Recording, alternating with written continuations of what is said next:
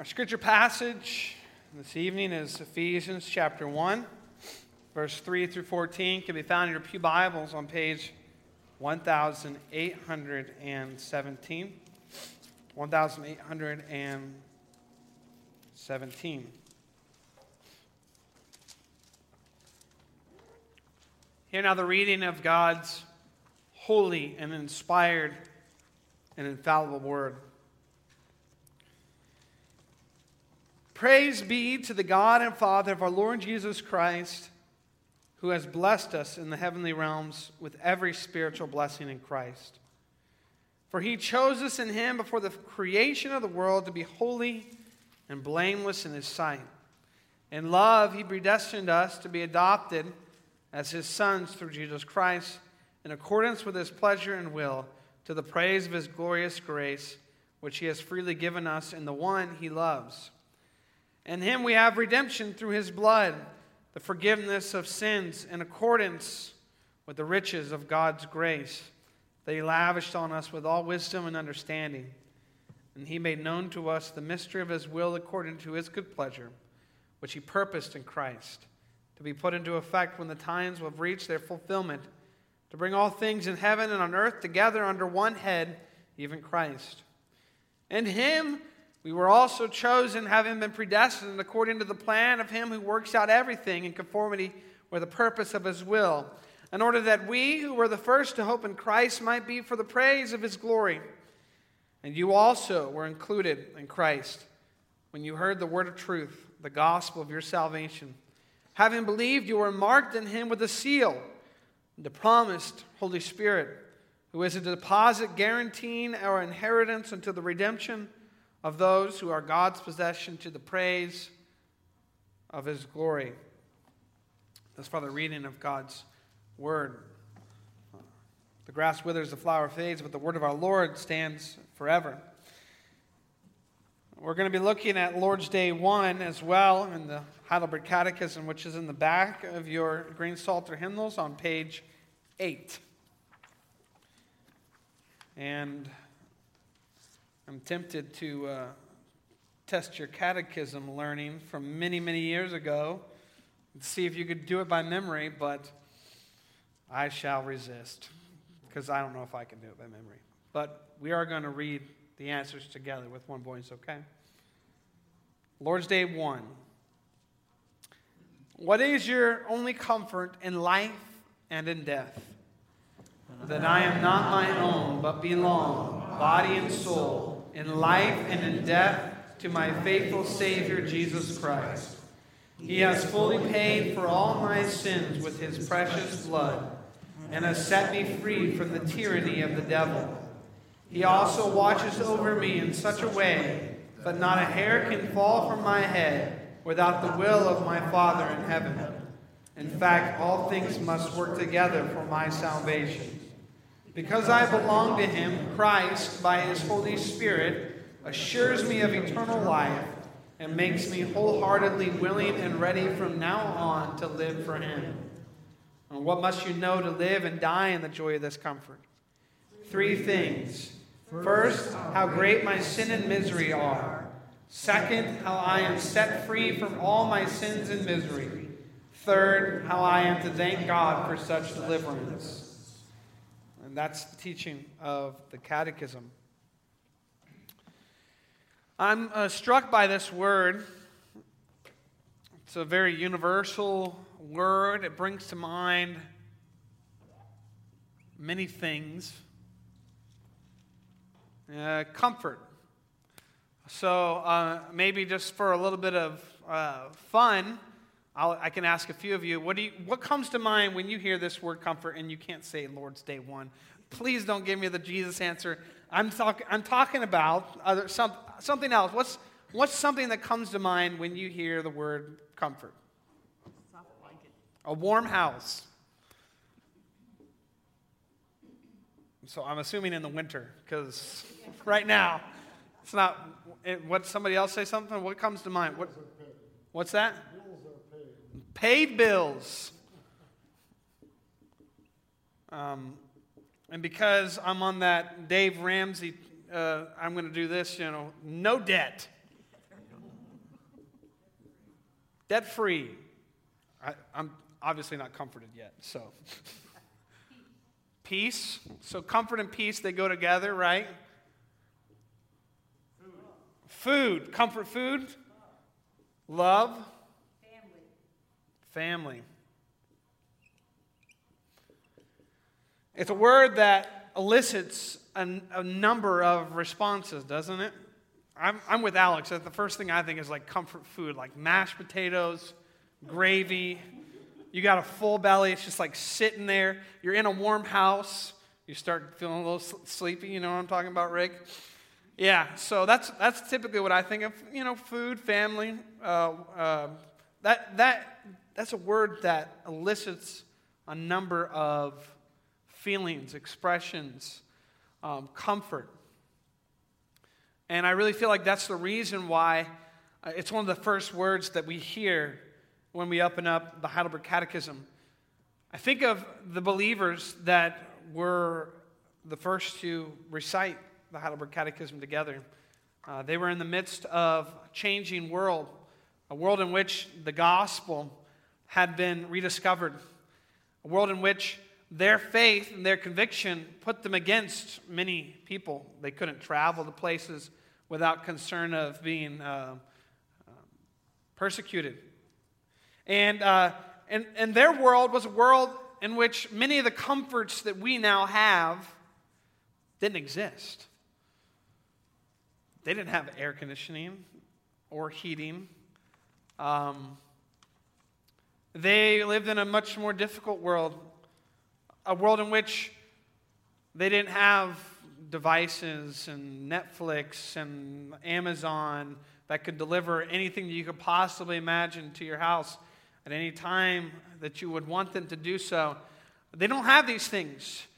What they have is when you get rid of all that stuff, laying down at the foundation of reality, of what remains the foundation of our faith is the comfort of knowing that we have a triune God who has redeemed us.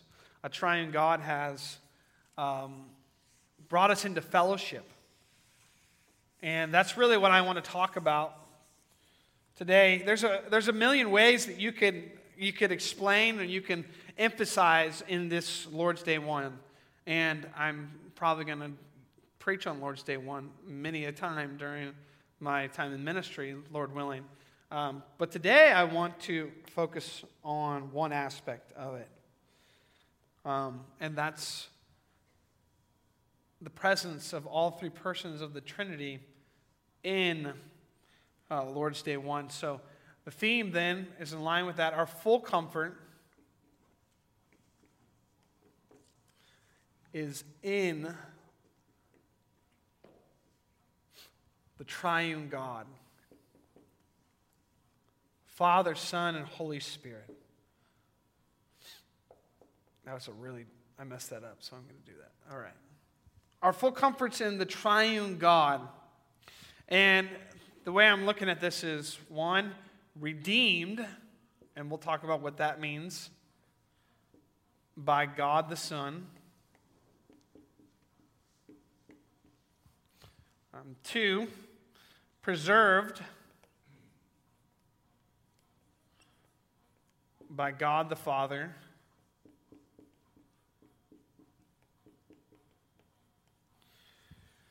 And number three, renewed by God the Holy Spirit.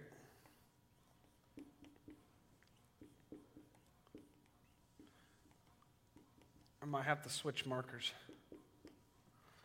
Our full comfort is in the triune God, redeemed by God the Son, preserved by God the Father, renewed and by God the Holy Spirit. So, let's look at that first point together. Preserved or redeemed by God the Son.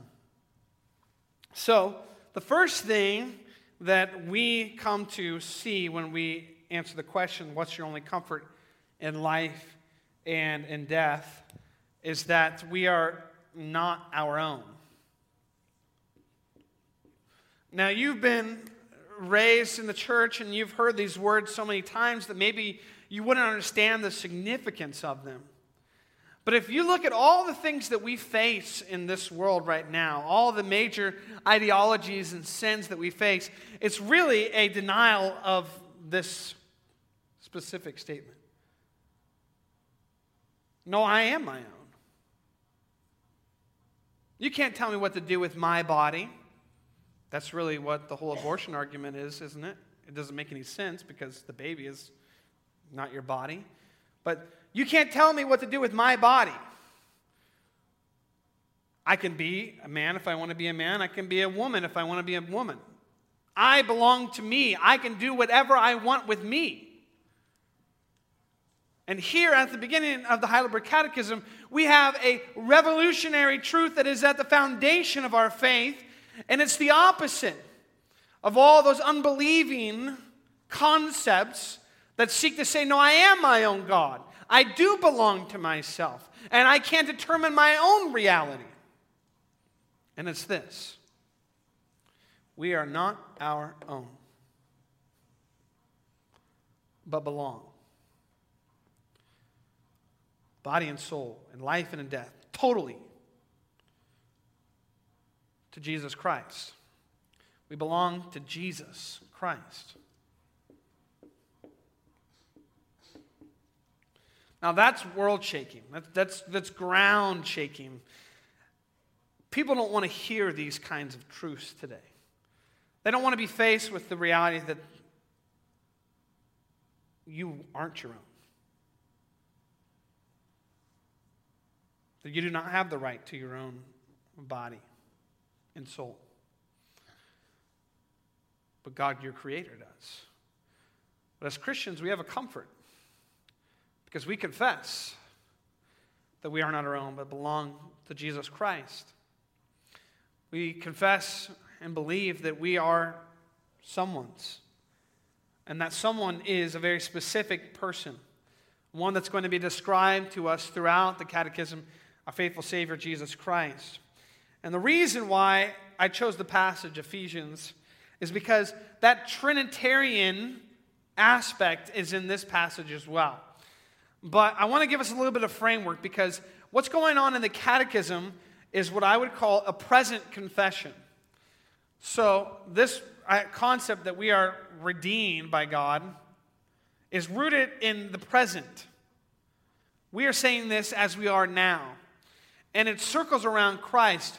Christ is the one whom we belong to and who we can trust that without the will of my Father in heaven, all things must work together, right?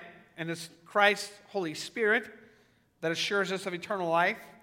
So this is from Christ outward, from the present. Um, but Ephesians works a little bit differently. Ephesians is coming from the past to the present. It's saying God the Father elected us in Christ, and in Christ we've received the Holy Spirit. In Christ, we've received the Holy Spirit. But they both teach the same truth that our full comfort is in the triune God. And in Ephesians, we see the words of being redeemed. Verse 7 In him we have redemption through his blood, the forgiveness of sins in accordance with the riches of God's grace. And that's what's being stated here in Lord's Day 1 when he said, he has fully paid for all my sins with his precious blood and has set me free from the tyranny of the devil. This is um, what we call slave market language. This is a redemption is a payment. And in Christ's sake, made in full, right? And that's interesting because when I said uh, comfort, some of you said, all my bills are paid off and I have no debt. And that's specifically rooted in Christ, um, our eternal debt. We're, we're eternally debt free. That's why we should be free from debt in this life. We have our payment made in full by Christ. It's a present reality, it's one that we confess now.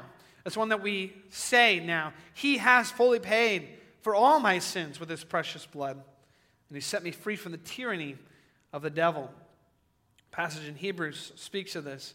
That Christ's redemption is something that freed us from uh, the kingdom of Satan and the fear of death. This is being redeemed by God the Son. And it's a shifting of our reality to belonging to ourselves, the lie of belonging to ourselves, to realizing that we're not our own, um, but that we are a, a, a slave to Christ. But don't worry, He's a good master. Uh, that we belong entirely, fully to Christ who has paid for us with His own blood. And this is a comfort that we have in God the Son. So let's look at that second point then. Oh, I could have just changed a few words there, couldn't I?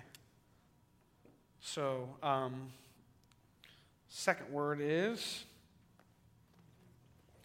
preserved by God the Father.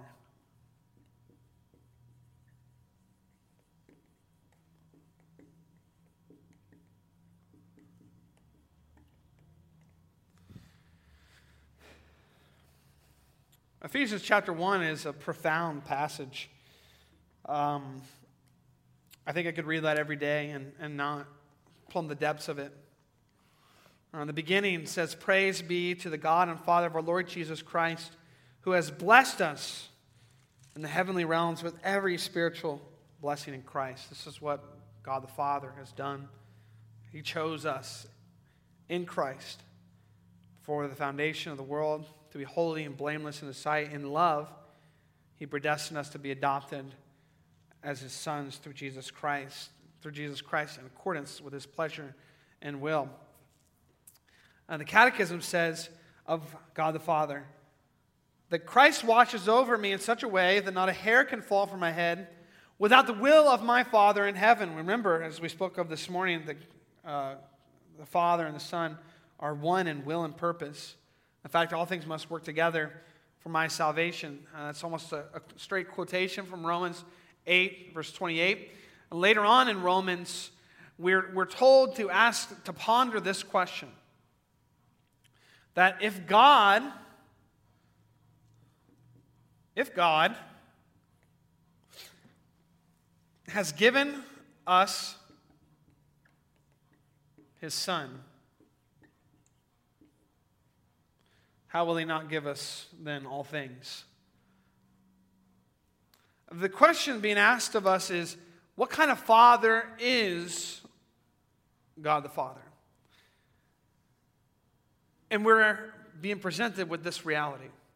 If God the Father has given us his Son, that which is most precious to him, that which is of most value to him, in order to gain us, then how can we not then think that with Christ he would not give us all things? And the way in which God does this, this giving of us all things, including eternal life,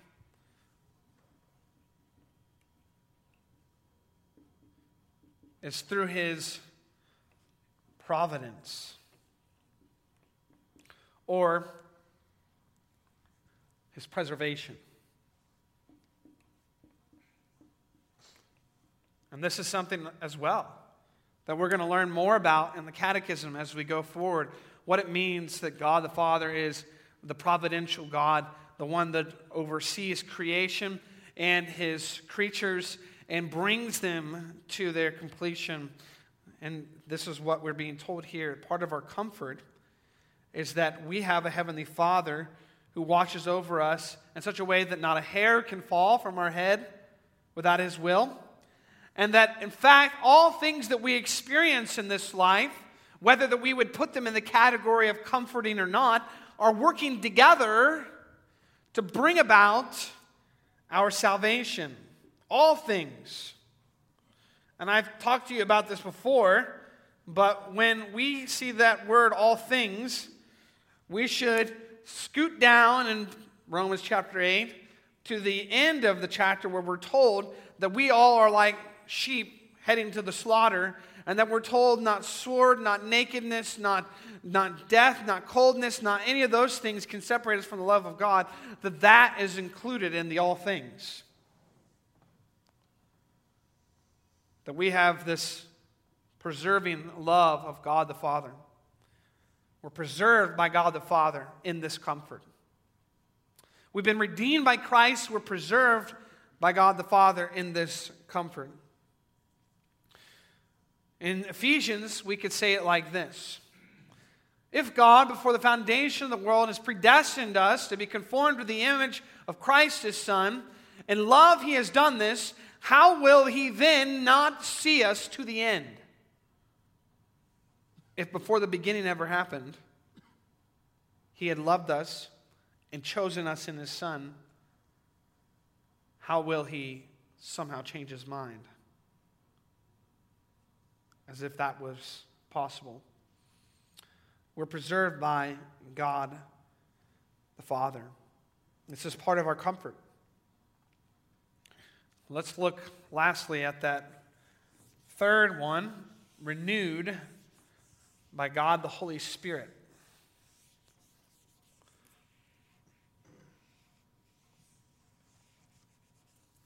Got smarter.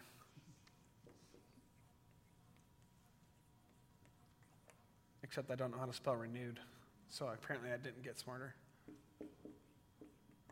Renewed by God the Holy Spirit. And you can see this, this triune character to this, this first question and answer, can't you? And you can see it as well in the book of Ephesians. So after we're told about the predestining love of God the Father and choosing us in Christ, and after we're told about Christ redeeming us by his blood and making known to us the mystery of his will according to his good pleasure, which he purposed in Christ, we're told here at the end that we also were included in Christ when we heard the word of truth, the gospel of your salvation. Having believed, you were marked in him with a seal, uh, the promised Holy Spirit, the seal of the Holy Spirit.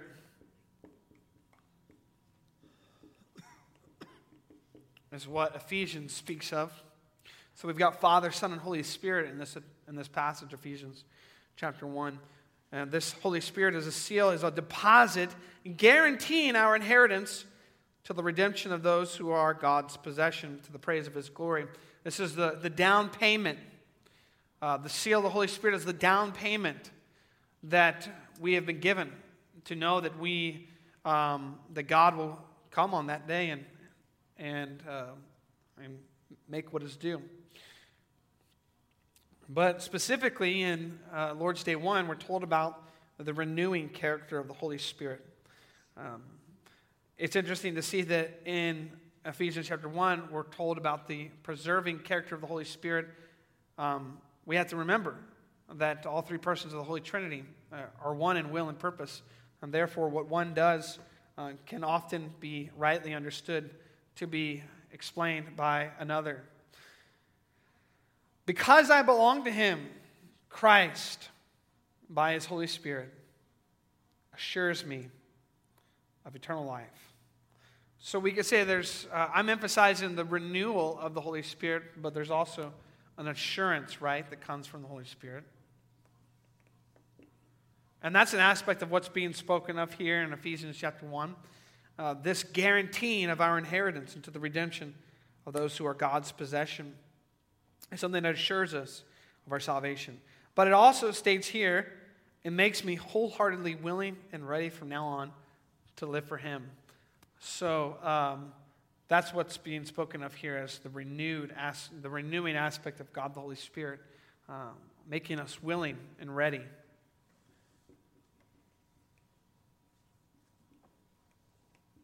To serve. Willing and ready to serve Him. Because I belong to Christ. You have to understand that causal statement there. Because I belong to him, Christ, by his Holy Spirit, assures me of eternal life and makes me wholeheartedly willing and ready from now on to live for him. Uh, this is a large aspect of what we call the service portion of the Heidelberg Catechism or the gratitude portion. What is it now that we're to do? That we have been redeemed by God the Son and preserved by God the Father. We are to wholeheartedly, willingly be ready from now on to live for Him, to serve Him, and to love Him. This down payment that's been given to us, the Holy Spirit, this deposit guaranteeing our inheritance, is not simply a stamp, but it is God, the Holy Spirit, who dwells within us now, who renews us, and who calls us to godliness and holiness, calls us to faithful living for Christ, and empowers us to do so. Our full comfort is in the triune God. We've seen God the Son who has redeemed us. We've seen God the Father who has preserved us. And we've seen God the Holy Spirit who renews us. Our full comfort is in the triune God, Father, Son, and Holy Spirit. And it's with this foundation, the foundation of our faith, being in who God is, triune, Father, Son, Holy Spirit, that we then enter into what the rest of the catechism is going to speak about. And that's where we have question and answer two. Question and answer two is basically a um, table of contents, you could say. It's a table of contents for the catechism. And it tells us the three things that we need to know to live and die in the joy of this comfort. And the three things then end up breaking down into those three sections of the catechism that have various names uh, sin, salvation, service, guilt, grace, gratitude. Um, whatever one you like, whatever one you prefer, whatever one is most helpful for you. Uh, we have to first know how great our sin and misery is. And that's interesting, right? Because when we hear the word comfort, we have all these different responses. But comfort implies something, doesn't it? That there's a lack of comfort, that we need comfort, right? And the reason why we need a comfort, we need something that will soothe us, that comforts us, that assures us, is because of the presence of sin and misery. It's because of the fall of our first parents in the garden. It is because the existence of the curse that has not only affected our hearts and our minds, all parts of us, but has affected the very world in which we live in, the very ground that we walk on. We need comfort because we're uncomforted. We need comfort because of sin and misery. So we have to first know how great our sin and misery is. Second, um, we have to understand the freedom from this sin and misery. Or, as we spoke of earlier, our redemption, being redeemed. How is it that we escape the horror of sin and misery to the comfort of redemption? how I am set free from all my sins and misery. And uh, third, how are we to be thankful? How are we to thank God for such a great deliverance? These are the three things that we need to know in order to live and die in the joy of this comfort, in order to have our whole life be part of this comfort, this reality. These three things how great my sin and misery are, how I'm set free from all my sins and misery, and how I'm to thank God for such deliverance. And this is something I think is, is very helpful, not only as we discuss um, the catechism, but also in life. Um, whenever we are experiencing a lack of comfort, the first thing that we should think of is what sin and misery has caused this. It doesn't mean that it's our own personal sin, but it could be something that's gone on in this world, the effect of this world. And then ask yourself, what is the only comfort I can have in this hardship that I'm experiencing? And it's the redemption that we have in Jesus Christ. And, and then, even in the midst of that hardship and difficulty, we're to ask ourselves, how can we be thankful for such a great salvation that we have been given um, by God? And that is not only how we can face hardships in this life, but it's how we can share the gospel with others too, right? Uh, we have sin and misery. You need freedom. You need redemption from your sin and misery. Uh, you need to look to Christ, and this is how you live a life of thankfulness to Christ. This is a very practical, very practical outline, and uh, it's one that I think helps us in many, many ways. What I've wanted to, to get across this evening is that we are to understand that our full comfort, all the comfort that we have as, being a Christian, as being one who professes faith in Christ, is one that is rooted in the triune God, Father, Son, and Holy Spirit. It's in, rooted in who He is, who God is. And because it's rooted in who God is, it cannot be changed or moved. And that, I think, is the real comfort. Is that I'm telling you to root your comfort, the foundation of your faith, in who God is, not in who I am, not in who whatever subjective ideas could come along but in the only unchanging thing that we have in this life, in this world, and that is God. Amen. Let's pray. Thank you, Lord, for this great salvation. And thank you, Father, for preserving us in our faith, for making all things work together for our salvation. Thank you, Christ, for redeeming us with your precious blood and setting us free from the tyranny of Satan. And thank you, Holy Spirit, for assuring us of eternal life and renewing us that we may wholeheartedly be willing and ready to live for, for God, to live for Christ. And we ask, Lord, as we study the catechism, that you would help us to see these three things that we need to know in order to live and die in the joy of this comfort. Help us to see and know how great our sin and misery are. Help us to understand how we have been set free from all our sins and misery. And help us to see how we are to thank God. Thank you, Lord, for such a deliverance, for such salvation. And be with us now as we go from this place, that we may live faithfully for you, knowing that our full comfort is rooted in you God the Father, the Son, the Holy Spirit, as the foundation of our faith, is in the unchanging, unmoved God, creator of the universe. Amen.